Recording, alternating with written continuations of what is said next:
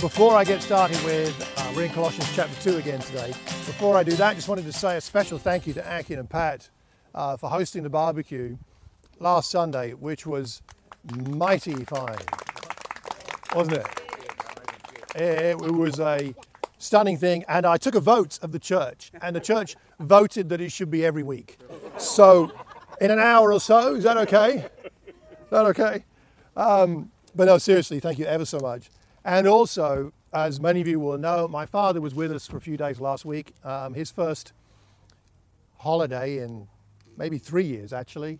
His first night away from the house for two years, other than some nights he spent in hospital, which don't really count. And uh, the first time he's driven more than 20 miles in two years, uh, coming out to visit us. And he was sitting in the car out of the rain on Sunday, but he was with us. And thank you ever so much to all of you that went over to speak to him. Uh, it means a lot to him, it means a lot to me. Uh, your folks were great too, you know. Uh, it was great. They uh, went over and had a good chat and found some common ground on something or other to do with, art. Art or music or Art, yeah, yeah. So, um, but no, I'm just seriously very, very grateful for all of your prayers for my family. We've been through a lot recently, and uh, and and just reaching out and just loving my dad. So, I just want to say thank you very much for that. Um, next Sunday, um, Akin is speaking. Yes, uh, or maybe dancing. I'm not sure. Uh, you're going to express some scriptural truths through the medium of modern dance, maybe. Um, I think uh, could be done. No, Uh, so Akin will be speaking next Sunday. The plan is we'll be back here if the weather's good. If not, we'll be on Zoom. Um, I will be in Estonia, uh, God willing. So pray for me as I go over there to a conference for Bible teachers and do a lesson on uh, Colossians 2 and um, hopefully learn some things that'll be useful for us here and more widely in the UK. So uh, pray for that. I fly on Tuesday, Thursday morning, get back on Sunday uh, evening. Um, and I'll let you know when I get back. You know, I'll see you the following Sunday and fill you in on what I've been learning from that. So that's what's coming up. So next Sunday here, then the following Sunday, God willing, uh, we'll be back in our old venue that some of you have never seen, um, which was is a school where Becky teaches, and various children here have attended. Um, and so we'll be prayerfully back there on the 5th of September, the first Sunday in September. So I just said to let you know, I emailed the school yes this week asking about are they okay with it and are there any rules they want us to obey. I haven't heard back yet, so I anticipate I hopefully will early next week. I I guess. will this week. I will this week. Sort of back preparing this week for Okay. school opening, I think. Right. So, um, and then we'll figure out what that means, what it looks like. You know, how much do we need to do legally, in terms of procedures, and how much is advisable. We might want to go beyond what the rules are or not, or and I, I don't really know right now. But um, we'll see what the schools say, and then hopefully back at the school uh, on the fifth, and we'll have a celebration that Sunday. Um, we'll just celebrate. We'll just celebrate being together. Uh, we'll have a little mini lesson, but mostly we'll just sing and pray and enjoy being together and have a time of celebration that God has brought us through this tumultuous time, at least thus far. So, right, enough on, the, on that. Oh, right. That's what the Holy Spirit thinks of this lesson. Chuck it away. Let's go to Colossians chapter 2. And we're just going to look at three, uh, uh, three verses, verses 13, 14, and 15. Would someone like to read those for us? Doesn't matter what translation. Uh, chapter 2, verses 13, 14, and 15. Could someone read that?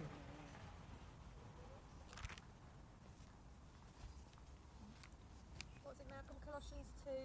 Alice is ready, yeah? Yes, please, Alice. 13, 14, 15. And you who were dead in your trespasses and the un, un, uncircumcision of your flesh, God made alive together with him, having forgiven us all our trespasses by us, by cancelling the record of death that stood against us with its legal demands. This he set aside, nailing it to the cross. He disarmed the rulers and authorities triumphing over them in him. Thank you. Well done, Alice. Sorry to drop that on you with words like uncircumcision. That wasn't really wasn't really fair, was it? But thank you. We've already had that conversation. Okay. There's a lot in three verses, and I can't do justice to it all, but I hope I'll bring something out that's useful for us before we take bread and wine. That's the point. And this is a passage that very much fits with the Lord's Supper, taking the bread and wine, remembering the cross and what Jesus has done for us. But just before we go into the passage itself, a reminder of where we've come from so far, or where we've got to. So, chapter 2 of Colossians, we see that Paul has a heart for the people at Colossae. He's working hard for them, it says in verse 2, which is mostly praying and writing letters. He's working hard for them. He has a goal. The goal is that they be encouraged in heart. You know, that is not one of the great things about being together, is hopefully we go home more encouraged in heart than when we arrived. And encouraged in heart and united in love. One of the significant things about meeting physically together whenever we possibly can, if things we can't, we can't, but when we possibly can, one of the things about this physical engagement is that it helps us to be more united in love. That's what he wants for them.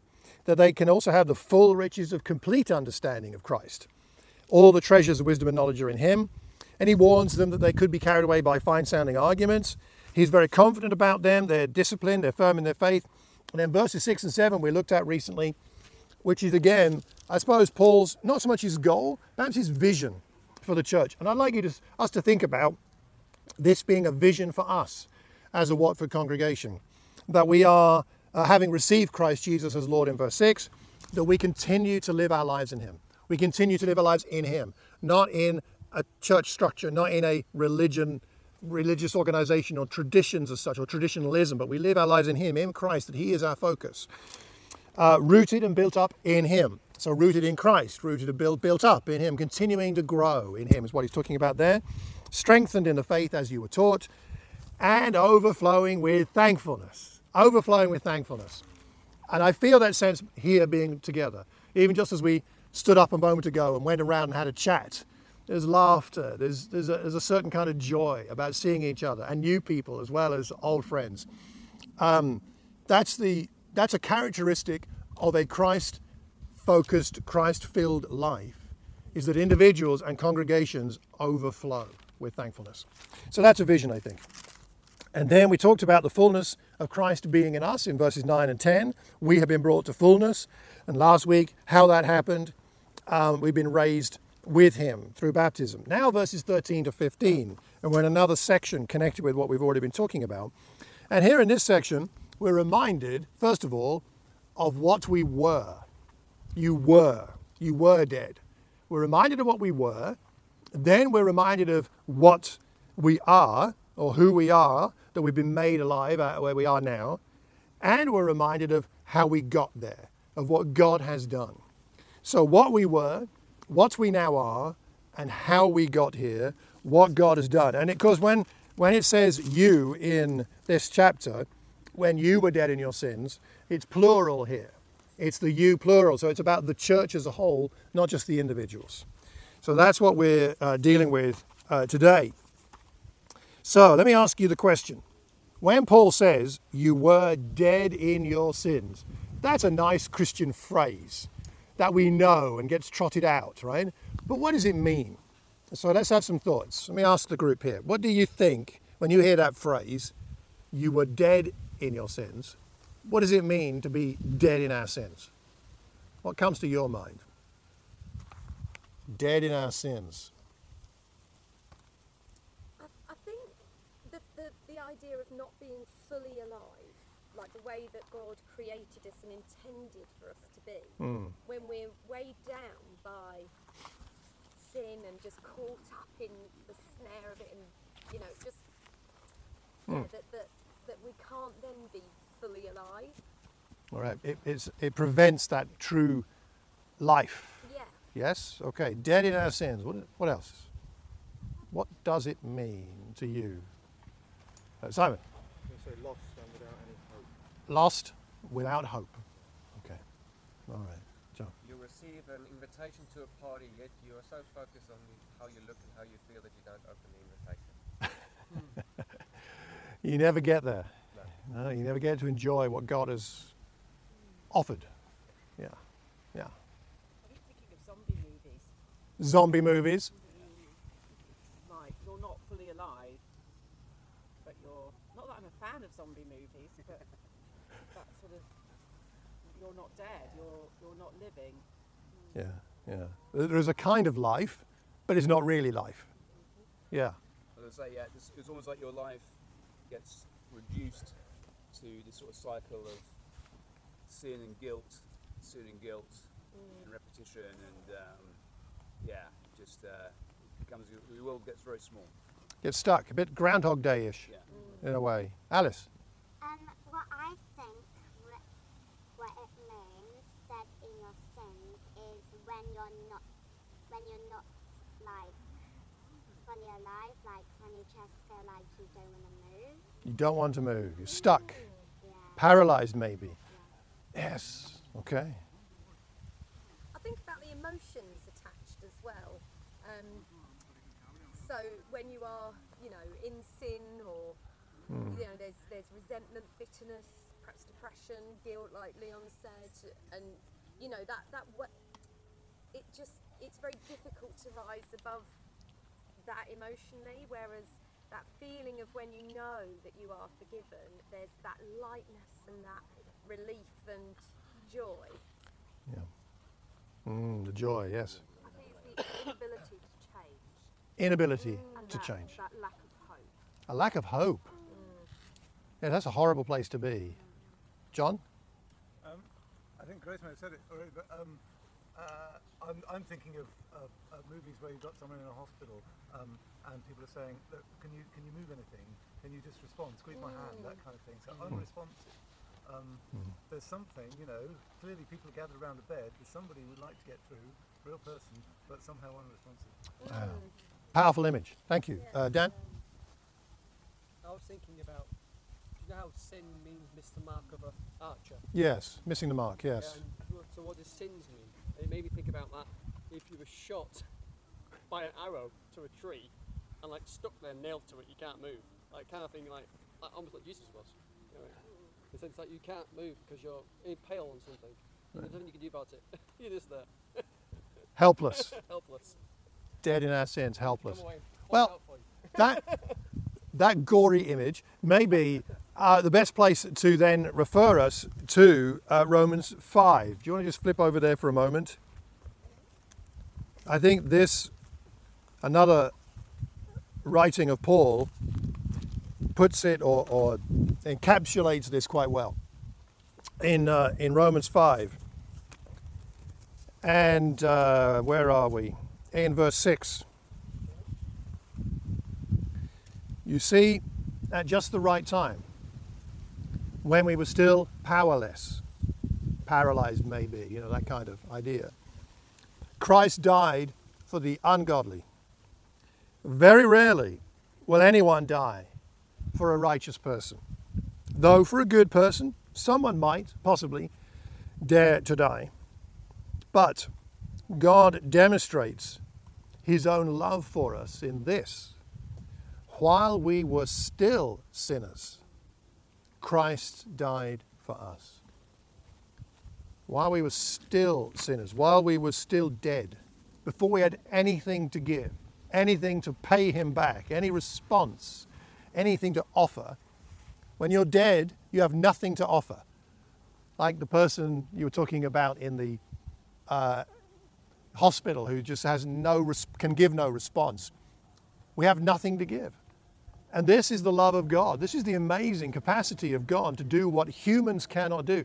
Someone might possibly dare to die for a righteous person. There are people, there are amongst us here. Some of us would, if we were called to, offer our own lives for somebody else here, especially perhaps if we're a parent, one of our children. You might, you might not. Who knows when the time comes, right? How exactly we'd respond. But we could imagine I might be willing to die to save the life of my child or my best friend or someone I really care about. Maybe, maybe. But God decided to send his son and die for us when we had nothing to offer and when we were not, uh, not helpful to Him, not useful to Him in a sense, just because He loves us and while we were still His enemies. This is a whole nother level. So we were dead in our sins. That's where we were. God stepped in and He gave us life. He gave us a new life. He made you alive with Christ, forgave us all our sins. How many of our sins? All. You see the word all there in that, in that passage? God, He forgave us. It doesn't say He forgave you your sins. I don't know why, but the word all is in there and it stands out to me. He forgave us all our sins. In other words, the sins of the past, the sins of this morning, the sins of tomorrow, all our sins. So, what does that mean? It means that we are free to live a life without ongoing guilt. Guilt is useful at times because it reminds us that we've stepped over a line, that that can be a, a useful trigger. But guilt is a tool, not a place to live. It's not somewhere God wants us to be long term. And so we step into sin sometimes, and then we are guilty, but then we remember that Jesus died for all our sins. And so we live habitually in a state of freedom from guilt rather than habitually in a state of guilt. Now, I share this with a, a recognition that for some of us, that actually sounds a little burdensome. And for some, not maybe all of us, but for some, we find it difficult not to live in a state of guilt because, or even to feel like it's where we ought to be. Maybe our um, psychological makeup, it may be more to do with the way we were brought up, it may have some cultural issues connected with that issue. I, I don't know. But some of us feel more comfortable feeling like it's good for me to be guilty. I'm a no good person. I really need God. That's how it works for me. But I don't believe that's how God intends it to be. And part of the maturing as a Christian in the Christian life is growing to learn how to enjoy living with a clear conscience that God has given us. We didn't give ourselves, but God has given us. And so part of that is about, frankly, repenting quickly. And I, repenting, I mean in the holistic sense of that word, that it's a change of mind, that we recognize that sin is sin. Okay, let me acknowledge that with God, but let me then understand that as I change my mind not only about my behavior, but I'm changing my mind about how I view myself. I'm now stepping out of a state of guilt into a state of freedom. And frankly, a state of joy. I mean, it's never, going to, there's never a chance that we're going to be overflowing with thankfulness if we're burdened with guilt.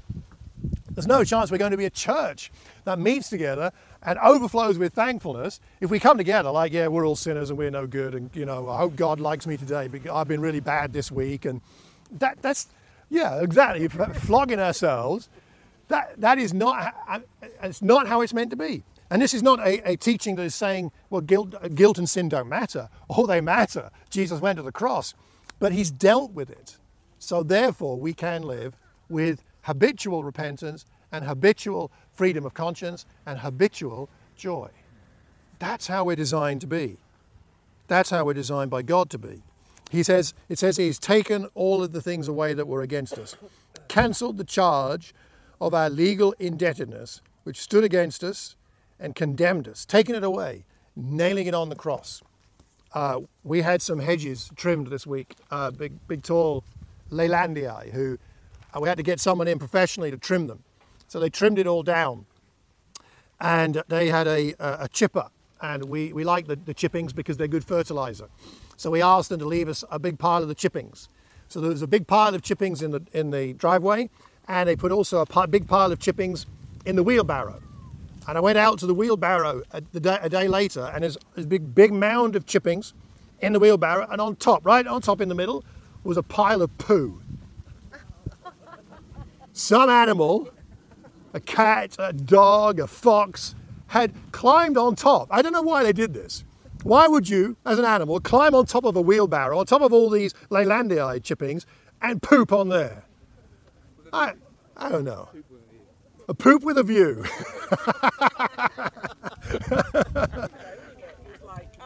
yeah, my territory. I'm marking it. It's mine.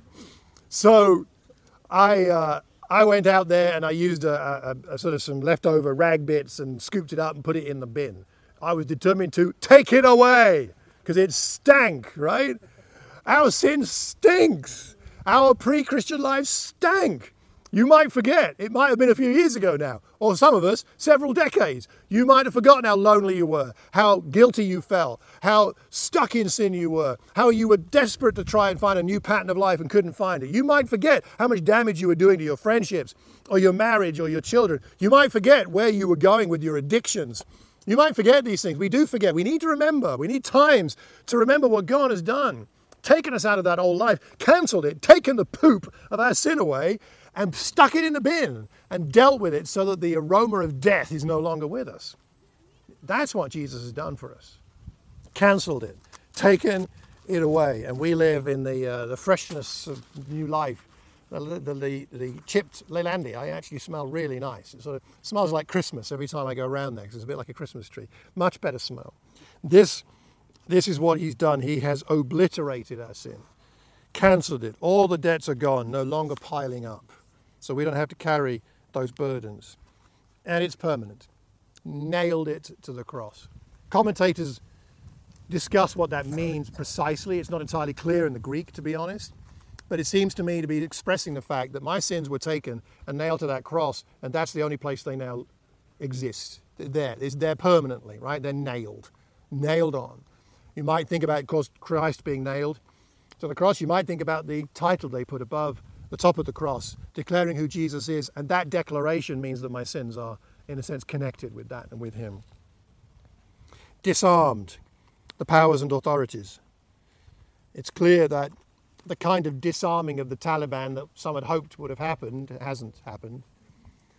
And, the, and, and there's a resurgence of their, their reign, their terror, I suppose you could say, for many. But Jesus hasn't partially disarmed or, or just da- done some damage to the powers stood against us. He has completely disarmed them and he's made a public spectacle of them. You probably know that in that culture, when a, a Roman army, a Roman general led his army uh, in, a, uh, in a war, in a conquest, at the end of that time, the army would return to Rome or perhaps parade through the city they've conquered, and they would have the army and they'd have the general on his, char- in his chariot and then behind them will be brought a bedraggled spectacle of, of all those that have been conquered.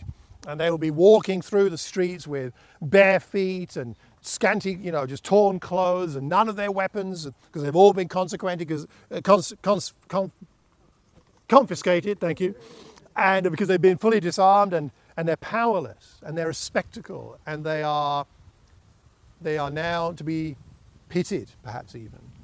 And Jesus, because of what he's done, and God, because of what he's done in Christ, has disarmed all the powers, made a spectacle of them, triumphing over them by the cross. That's what has happened. That's why we take communion. It's why we celebrate what God has done. The cross looked like a defeat. The Romans thought they'd won. The Jewish authorities thought they had won. The most powerful religion of the day thought it had won the most powerful secular power of its day, thought that it had won. But the irony of the cross, that simple piece of wood, that simple person, you could say, nailed to that piece of wood, who looked like nothing, was more powerful on that cross than the entire Roman Empire and the entire Jewish religious system. What an astonishing thing. And what hope it gives us when we feel weak, when we feel vulnerable, when we don't live up to what we would like to, when we feel the world is against us, when we feel that we are a minority, a tiny minority, when we feel that we have struggles, when we feel that we're not good enough, when we don't look very impressive, sitting on our ramshackle collection of strange chairs and blankets in a park, uh, not quite knowing what's happening next week, at the mercy of government regulations and weather and who knows what, when we feel so weak, we're joining Jesus. We're joining the one who's got the ultimate victory. So we don't have to fear the future. We may feel afraid at times, and that's not, that's not a problem to feel afraid, but we don't have to live controlled by fear of what may happen in the future because we know that Jesus has already triumphed. And that's why we take bread and wine. Ethan and uh, William, would you mind passing out the, uh, these little capsules, please? We're going to take bread and wine in, in just a moment. Uh, these are the capsules we're using for now, which we'll have to do. All right, so you can pass them out. That'd be helpful. So we're going to take going to take bread and wine to remind us of what Jesus has done to give us this freedom, this new life, and that- to share in His victory.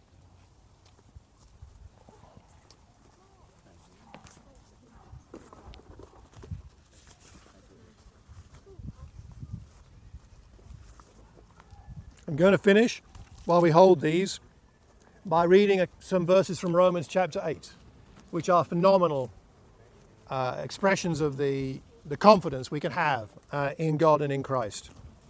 So let me read from Romans 8. Has everybody got one now? Can I? Oh, yes. Thank you. I need one. Thank you. Everybody? Yep. Wow. We could read the whole chapter, but we'll just read. Uh, we'll just read from ah 31. Let's read from 31. Romans 8:31. What then shall we say in response to these things? If if God is for us, who can be against us? He who did not spare his own son, but gave him up for us all, how will he not also, along with him, graciously give us all things? Who will bring any charge against those whom God has chosen in this Watford congregation? It is God who justifies. Who it is, is it then who condemns? No one. Christ Jesus, who died more than that, who was raised to life, is at the right hand of God and is also interceding for us, for you and me, interceding for William, interceding for Esther, interceding for Reuben, interceding for uh, Steve, interceding. That's what he's doing, interceding for us. Who shall separate us from the love of Christ? Shall trouble or viruses or hardship or persecution or famine or nakedness or danger or sword? As it is written, for your sake, we face death all day long. We are considered as sheep to be slaughtered. No. In all these things, we are more than conquerors. Get the present tense there. In all these things, we are more than conquerors. Not we will be. We are more than conquerors. Through him who loved us. Not through your power, your strength, or mine, through the fact that we are in Christ. For I am convinced that neither death nor life, neither angels nor demons, neither the present nor the future, nor any powers, neither height nor depth, nor anything else in all creation will be able to separate us from the love of God that is in Christ Jesus our Lord. Let's pray before we take the communion. Father, we want to thank you that what we have in you is more powerful and more amazing and more beautiful than anything we can otherwise imagine on this earth. We thank you that in you we have no condemnation. In you, you've, you've taken our debt away. Uh, there's now no condemnation. We thank you that we can live with a clear conscience. We pray, make our consciences uh, sensitive, Father, to our own sins and help us to repent um, as a habit. Repent of things that don't please you, but then, but then allow you to, to refresh our hearts and minds with confidence that you love us and accept us. We pray that you'll give us confidence also that the things that we find challenging in life right now, we'll be able to put before you and trust that you will deal with. And you will help us and give us the strength that we don't have in ourselves. Father, we thank you for this, these little emblems representing uh, the body of Jesus and the blood of Jesus. We pray that as we take them now, that they would strengthen us. Strengthen us in our remembrance of what Jesus has done. Strengthen us in our thankfulness for what he has done. Strengthen us in our determination to live in Christ, for Christ, to show Christ to this world. We thank you for Jesus and we pray all this in his name. Amen. Let's take communion together.